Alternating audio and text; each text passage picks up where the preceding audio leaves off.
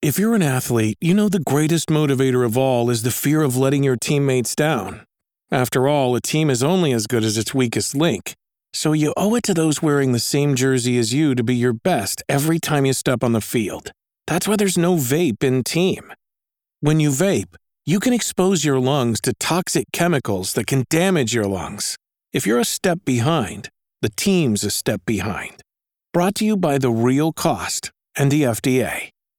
Bonjour tout le monde, aujourd'hui nous allons voir de quelle série Assassin's Creed aurait dû faire partie. C'est en 2007 qu'Ubisoft dévoile un nouveau titre prometteur, un jeu d'action-infiltration dans un univers médiéval où le joueur incarne un assassin pour assurer le bon cours de l'histoire.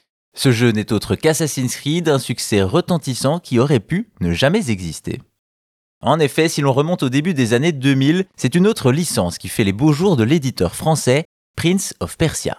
Débutée en 89 sur micro-ordinateur puis adaptée sur les consoles de l'époque, cette série d'action, réflexion, aventure en 2D fait partie des légendes du jeu vidéo. Aussi, après une tentative ratée d'un Prince of Persia 3D en 99, Ubisoft rachète les droits en 2001. Cela donne lieu à un des titres préférés des fans de la série, Prince of Persia Les Sables du Temps, premier d'une nouvelle trilogie qui va redorer le blason de la licence. Fort de ce succès, la saga semble repartie et fin 2003, l'équipe des Sables du Temps travaille sur une suite, mais sans beaucoup d'envie. Toutefois, lors de recherches de références historiques, ils découvrent une société d'assassins qui n'a qu'un but, tuer des personnalités politiques et religieuses. Cela va pousser l'équipe à orienter la nouvelle aventure du prince de Perse vers un spin-off, Prince of Persia, Assassins. L'idée était de proposer un nouveau type de gameplay utilisant pleinement la puissance des nouvelles consoles. Également, ce spin-off devait se concentrer non pas sur le prince, mais sur une de ses gardes du corps, elle-même assassin. Et en effet, maintenant qu'on y pense, les deux licences partagent beaucoup de choses. L'époque moyenâgeuse, un certain goût pour les armes blanches, un gameplay riche en acrobatie, et même une pointe de magie et de fantastique.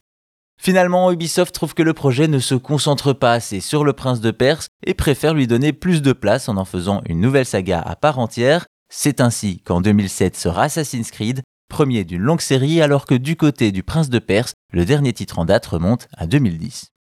Au final, avant de devenir une des sagas les plus populaires, Assassin's Creed devait bel et bien être un spin-off de Prince of Persia, une autre licence mythique du gaming.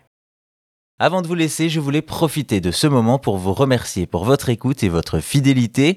Aussi, j'ai le plaisir de vous présenter un autre podcast sur les faits divers les plus insolites. Est-ce que le Père Noël traque les narcotrafiquants? Peut-on vivre à Disneyland ou encore pourquoi décréter un couvre-feu pour les chats? Pour avoir les réponses, n'hésitez plus, abonnez-vous à Choses à savoir faits divers dans votre appli de podcast ou en cliquant dans le lien de la description de cet épisode. Merci à vous, portez-vous bien et à bientôt pour d'autres choses à savoir.